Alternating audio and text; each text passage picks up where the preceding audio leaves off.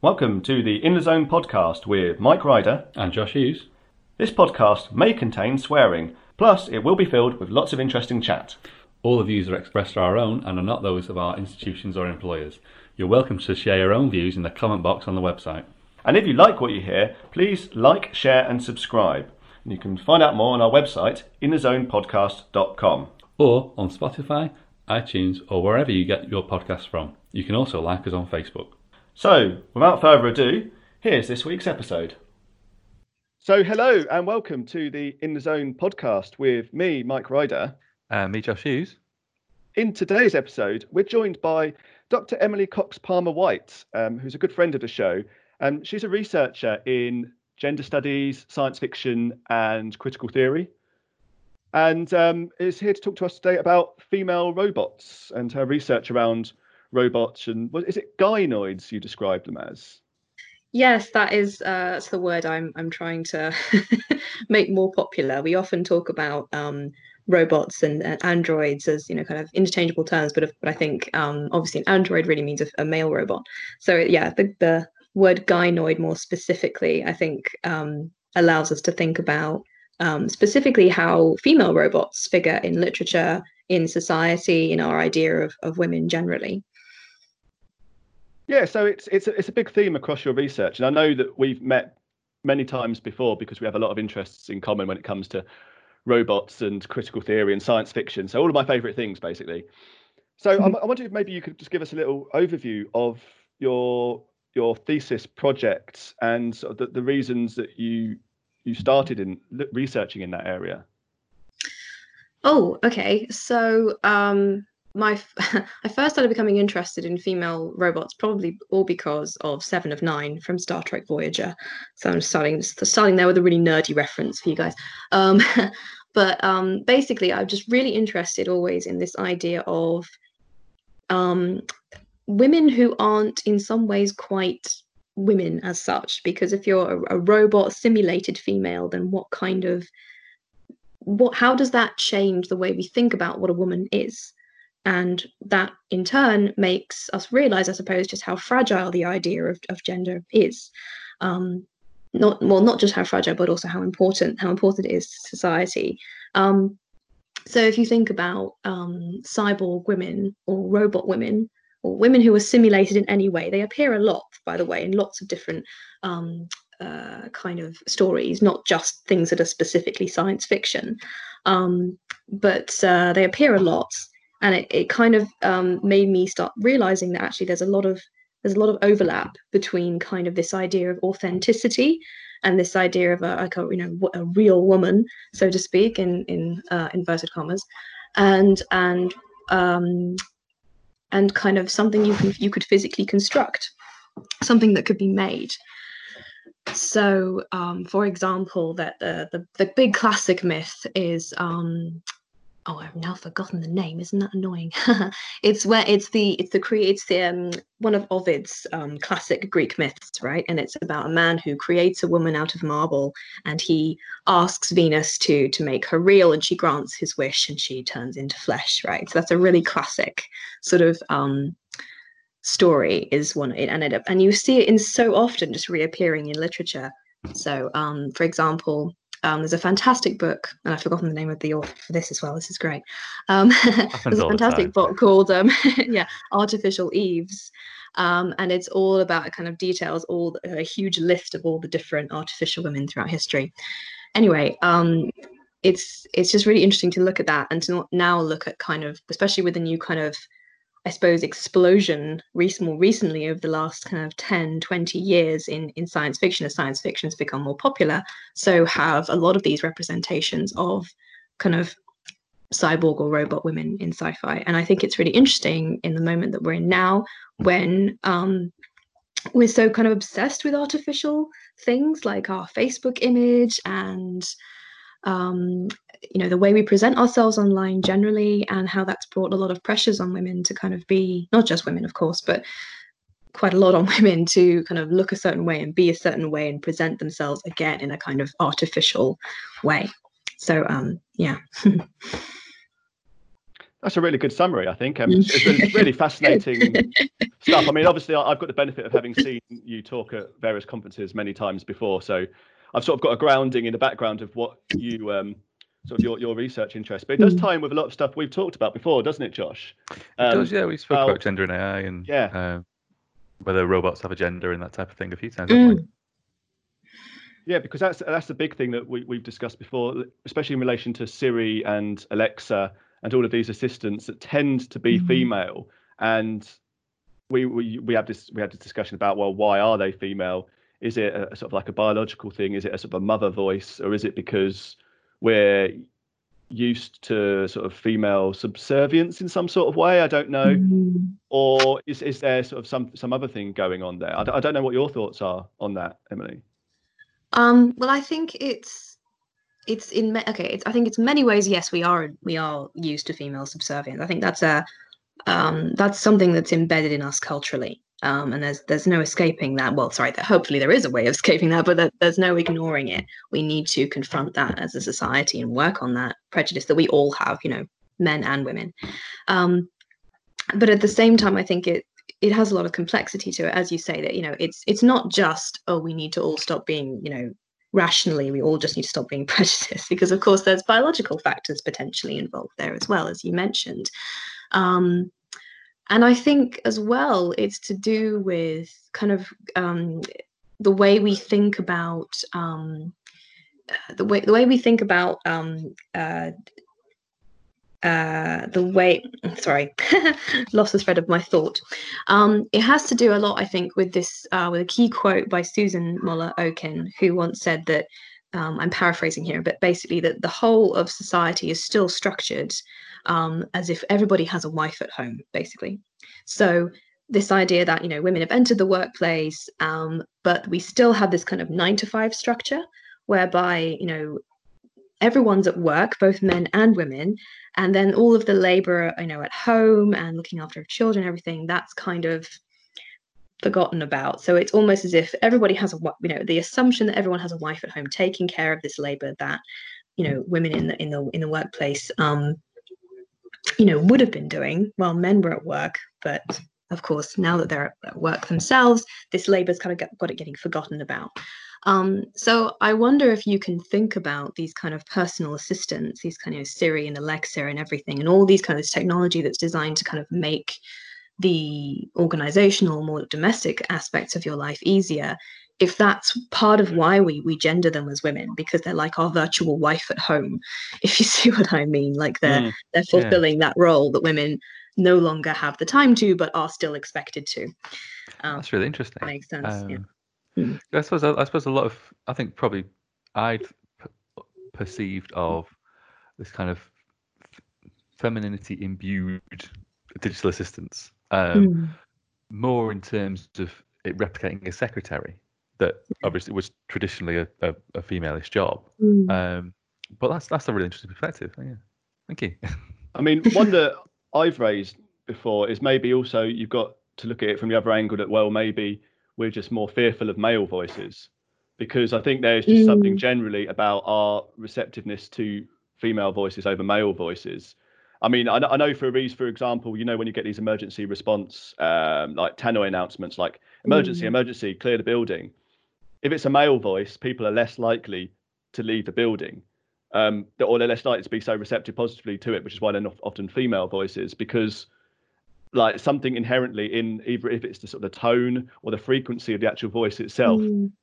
um, affects us differently. But obviously, yeah. I know we've got a lot of interest in shared interest in science fiction, and there's also obviously quite a few examples of uh, dangerous male AI or male robots in sort of popular culture, and I wonder if that's mm. also maybe a factor as well.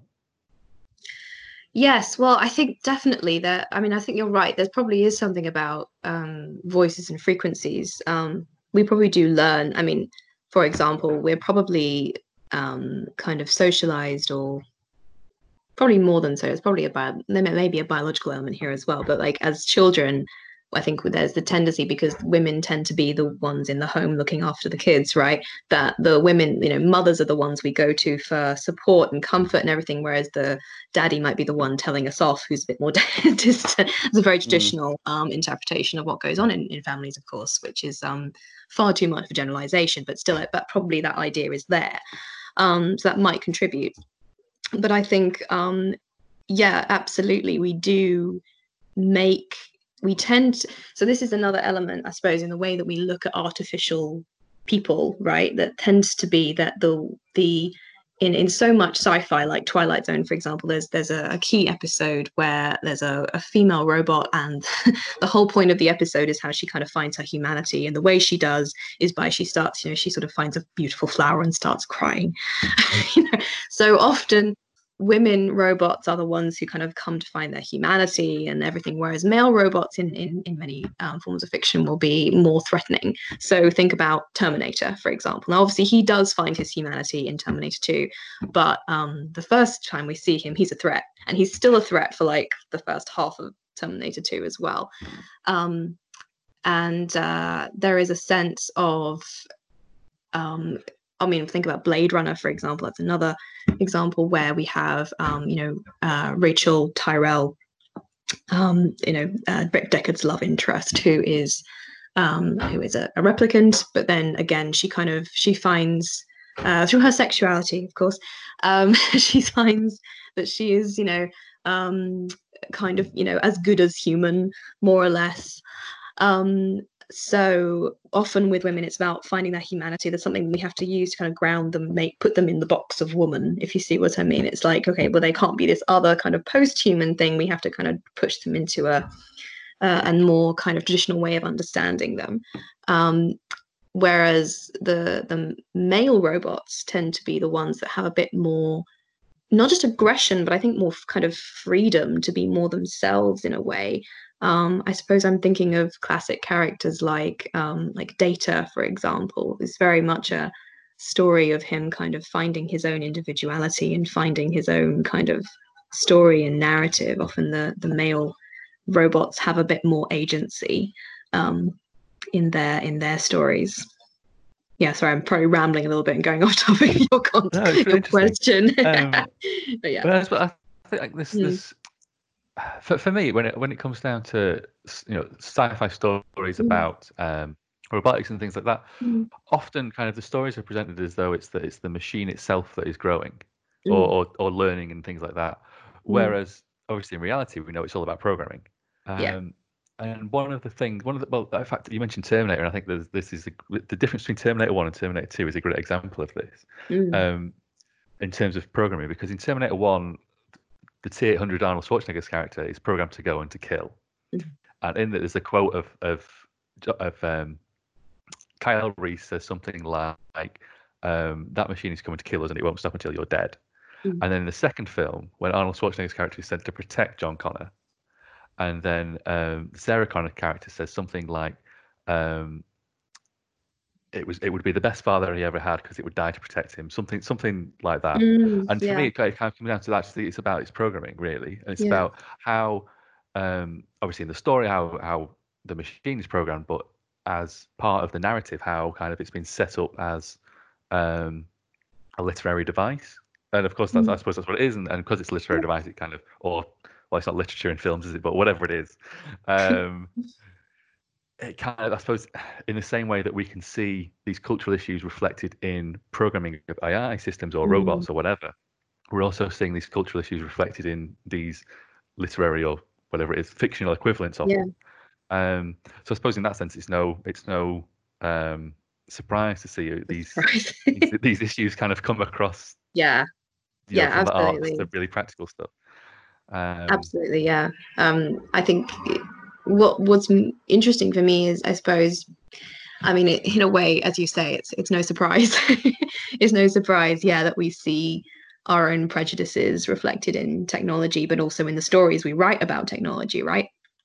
Um, what I find kind of more interesting is um, not just seeing that reflection, but also seeing how that's not often that's not all that's going on. Often these um, female robots are kind of uh, going against their programming in a way like they don't be there's something ambiguous about the yeah. way they behave and the way they act that is doesn't necessarily fit a traditional sort of script.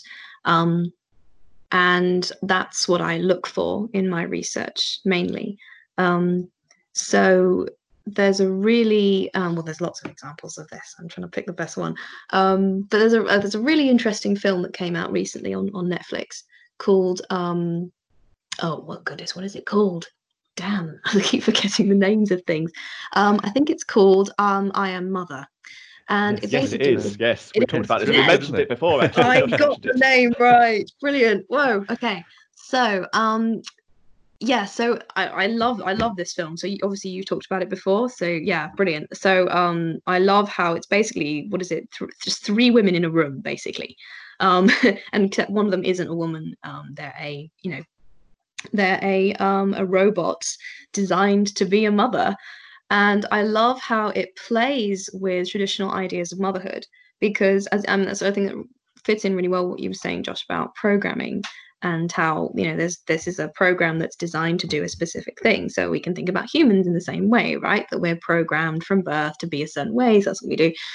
Um, except that so you know you can use that idea really interesting to play around with with gender roles. Um, and ideas about them. So we have this this this fierce robot mother figure who seems to be just going through their programming right? Just programmed to to look after this little girl and make sure she she survives. And so we assume, oh, she's been programmed to be the perfect mother, right? We assume that she's been programmed to be, um, you know, to, to, to fulfill all of our fantasies of motherhood, right? Perfectly nurturing, perfect educator, perfect kind of, um, you know, totally for the other, for the for her child.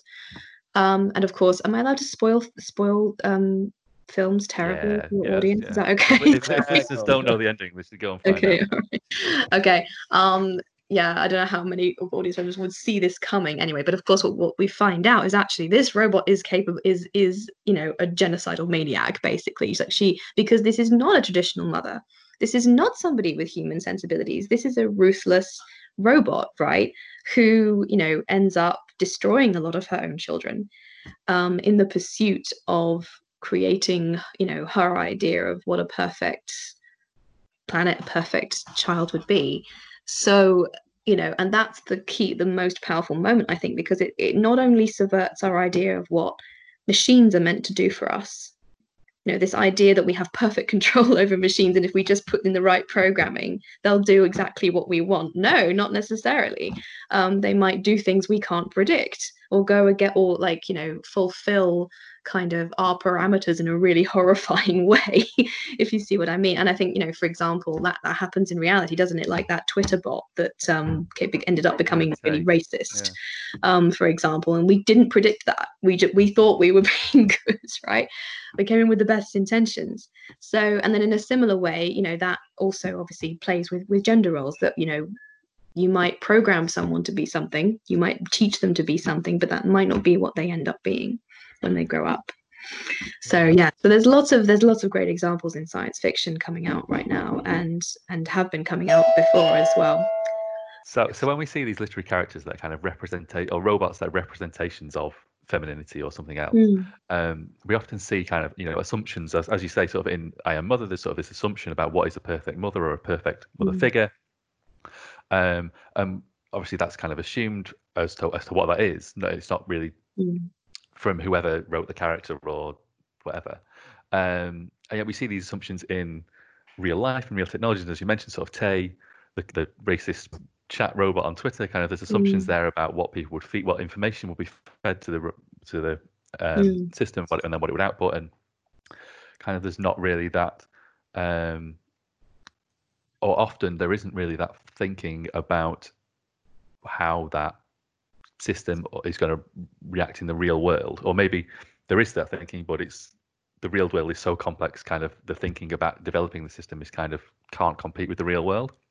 Mm. Um, and so we kind of obviously see these um, these systems that don't really match up to what is or the, the I suppose in, in the sense of Tay, kind of the, the idea was to build a robot that you could chat to, or a, sorry, a system that you could chat to and have quite a nice mm. conversation. um, and it didn't really match up to the complexity of the real Mm. world. And and in these science fiction stories where we have these AI systems and robots, where we see these um, often oversimplifications of what sort of as, as in my Mm. mother, what a mother should be, um, and we sort of see. I suppose what I'm drawing at is there's perhaps a parallel between real world systems where the assumptions made about it can't compete with the complexity of the real world, and these literary figures who are developed in a particular way to tell the story, um, Mm. but obviously can't be kind of as rounded as real and complex human beings. Mm. Um, and I suppose what I was thinking about was, could do do we think that maybe there might be sort of a link between the two, or is it, or they kind of separate developments and separate, um, well, I don't want to say Hmm. failures in a way because um, you know obviously literary characters are designed to be um, flawed in a particular way or, or Yeah. parti- from a particular perspective to tell the story. Mm. Um, but I suppose at at the very least, it's kind of a ref- or reality mirroring art and that type of thing. Um, I don't, I don't quite know where to go with that. No, I, th- I think you make a very good point. Um, that you know, well, a very good raise a very good question. The idea that is there as a connection here between the disconnect in re- representing, uh, representing a character or a robotic character in a authentic manner. I think you were saying, and also that combined with the you know our own uh, search for what we want to really get out of AI and what we can what its capacity is you know could we make could we could we make an ai that was just like a human in terms of its ability to think and feel and behave and experience? And if we could would we want to? Um you know i suppose at the moment we seem to be kind of groping a lot in the dark with what ai is for. Yeah, um, is it gonna is it gonna be a, a kind of servant you know something that you know fulfill the role of someone of you know um, someone that will do the jobs that we don't want to do ourselves or organize our lives for us? Or do we want to make it more than that? Do we want to make it something we can interact with? Um, i think of course the the problem with with things like um like tay like the the twitter um persona is that we're start i think in many ways we're starting to see as a society just how complex um, the things we think are simple are uh, let me explain that. Um, so for example you know i think we went through a period um, where we thought that things like issues around say race like gender were in a sense simple in a sense we just have to respect everybody. We just have to kind of start to we just have to be nice to each other. Mm. but of course what's happening now is we're starting to realize that actually our cultural assumptions are so embedded that it's not as simple as that. What we actually have to do is start thinking much more deeply about everything we do right? And how so many of you know kind of um sexist or racist assumptions are kind of embedded into lots of cultural practices and embedded in lots of stories right? That we're so perfect example right a lot of stories are being rethought about now aren't they like um I I don't know, Gone with the Wind and Fawlty Towers, right? And and all this sort of stuff, because we're starting to think, well, hang on, it's not as simple as let's all just kind of, you know, be decent. It's actually, you know, because there's a lot more unpacking we still need to do. Um, there's a lot more nuance to the issues we're all facing than maybe we were previously aware aware of, and that's why bots fail. the Twitter bot failed, I think, because we're not, you know, we weren't fully perhaps taking into account um, all the work we need to do in order to kind of um, use technology in a responsible way i guess use it in a way that's going like you know for example you know we're creating more problems with for ourselves potentially with things like siri and alexa and um uh, you know and cortana and all of them because we may be getting our you know if children grow up around these voices these female voices they might think oh you know they might reinforce certain ideas about women and, and what they you know that, that you can just ask them to do things for you and they'll just do it Yeah. right um so you know we have to be very careful basically it's a you know it's a um It's a sort of truism, really, isn't it? We have to be careful with technology. We can't just start doing things with it and, and think, oh yes, it's all going to be fine. You know, um, we have to be aware of the the nuance needed when we're creating representations of people and using AI to do it. Absolutely. Um, yeah. I suppose as well as this, for me, there's always this point, and it's, it links back to, Mm. to what I said before about uh, how um, AI systems act is all about the programming and Mm. kind of this um, imbuing them with femininity is uh, into, in the case of these assistants Mm. is, is is an illusion, and Mm. we're not what's the, the- eluding isn't.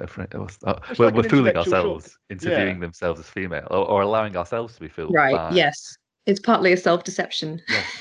yeah. Um, and so, I and, and again, I suppose that like that, it's very easy for people to be fooled into that because of these, because of all the cultural um, Mm. assumptions that we that we have about, um, as you say, the role of women in the workplace or the Mm. role of women at home. Um, and so, I, suppo- I suppose there's also the uh, you know, so being careful about technology is really important, isn't it? And I Mm. suppose it kind of what I'm linking to is that there's an education point as well in that these systems aren't real in the sense Yeah. they're, they don't have personhood. They're just a. Um, it's the same as googling your phone, but with a voice, um, a faked voice added on, really. Yeah. Yeah. But then- but obviously then that I don't I don't mean to downplay it because there's all these issues No. that we've just spoken about and on previous podcasts and however many books and Mm. articles are written because obviously it's, it's really important. But um, yeah, there's kind of just that education element for, for people for Yeah. me as well. Sure. I'll- I mean, yeah. Sorry, carry on. No, sorry, sorry, I didn't mean to interrupt. But, but I, I think you know it might be. I think this is unlikely, but it might be. It might be that we think you know if if on you know you go through a really close inspection of the problem and sort of you know what gender to give these voices, and you might come down the side. Well, actually, yeah, giving them feminine voices makes sense. I I doubt that. I think maybe it'd be make more sense to kind of mix it up. Like you know, you can have a male voice for your Siri, for example. Yeah. Like maybe your your Siri's male, but Alexa's a woman, or you know something. You know, or give give both options to consumers, and let them be you know try and be responsible with it. Um, but even if you did say, for example, yes, let's have women voices always, it just makes more sense for for whatever reason. Um, then as you say the education is, is is the main point isn't it it's not just about what you do it's how you think about it um have you had that honest conversation with yourself about how you view you know how you view women and and what their roles are? And you know there's a big difference isn't there between kind of unquestioningly going around with these kind of ideas and having a kind of feminized personal assistant that's kind of reflecting back at, back at you your own attitudes. Um Yeah. or and having a more critical relationship with with with your personal assistants and the world around you generally is a is hugely different. And i think yeah it definitely comes down to to education and in um you know maybe we need to include this in the curriculum you know we need so, you know need to, you yeah. know how do you how how to interact with your ai devices responsibly how to i mean why not include that have a whole module just about how, you know dealing with technology responsibly full stop Absolutely. how much And I think screen well- time to have Definitely. I think as well, it's, Yeah. it's um, Mm, probably education of consumers is obviously important, as we've said, but also of, of the developers is um, Mm. is going to be crucial because um, yeah I suppose in a in a in a way, well, well, I suppose uh, for lots of people who go and do um, degrees in or masters, PhDs, whatever, in computer science or computer engineering or whatever, develop technology stuff. Um, it's um, often they do it because they're interested in that type Mm. of thing and because because writing algorithms and whatever and, and difficult maths problems are what they want to do. Um, but dealing with um, the complex social impact of what they build is not really their thing. It's not. I mean, if they Yeah. wanted to learn about that, they would, they would, they would be doing our job. Yeah yeah um, I suppose it's it's one of those things where sort of imbu- imbu- you know imbuing this into into those areas of study is is, is really important and it's only going to become more so and Mm. um I suppose it's a so, so, sorry guys you're going to have to do this Well, I um, th- yeah, I mean, to an extent. I mean, I think it's obviously it's unreasonable to ask everyone to go and do PhDs in Yeah.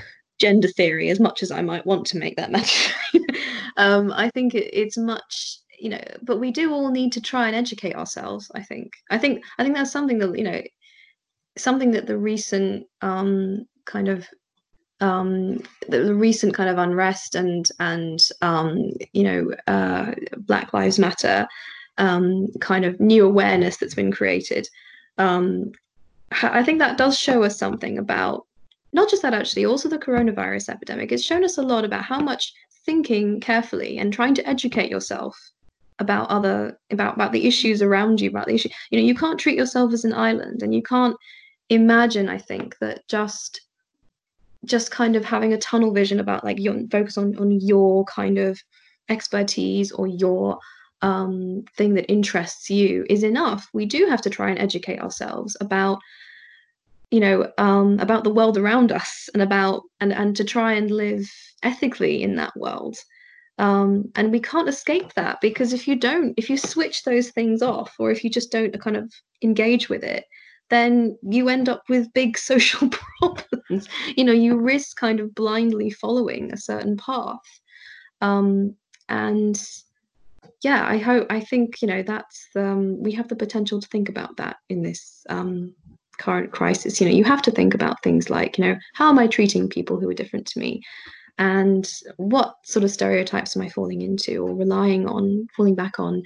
And not but not not it doesn't stop there. How you know maybe i should you know think more about keeping two meters away from people or you know should i wear a mask should i not wear a mask yeah. you know all these things they need thought don't they they require a critical thought and emphasize and highlight the fact that we need to um yeah think about our interactions with others um yeah i mean that sounds that sounds like a really good mm. conclusion, really. I mean, I yeah. was going to just close on just mentioning the role of the actual producers and the companies that market these things, because mm. I know that obviously yeah. they have a big role to play in this because they almost create this self-fulfilling prophecy where yeah. because they know that we're more receptive to female voices, they make female voices, and therefore we become more receptive mm. to female mm, voices. Yes. and I know in a, a particular conference paper that I gave, I I like to bring up the fact that well, actually, don't forget all of these interactions you have with these things are scripted.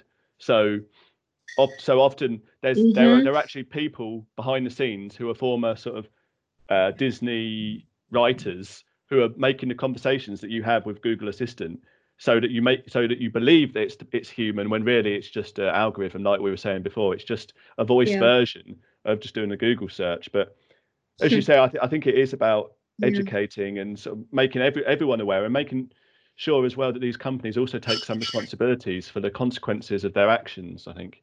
Um, yeah. yeah. Yeah, that, I mean, again, companies are composed of individuals, and they need to take responsibility too. They need to think to themselves, "How am I? You know, I'm going to create this product, and I'm going to put this into the world. What effect is this going to have on people?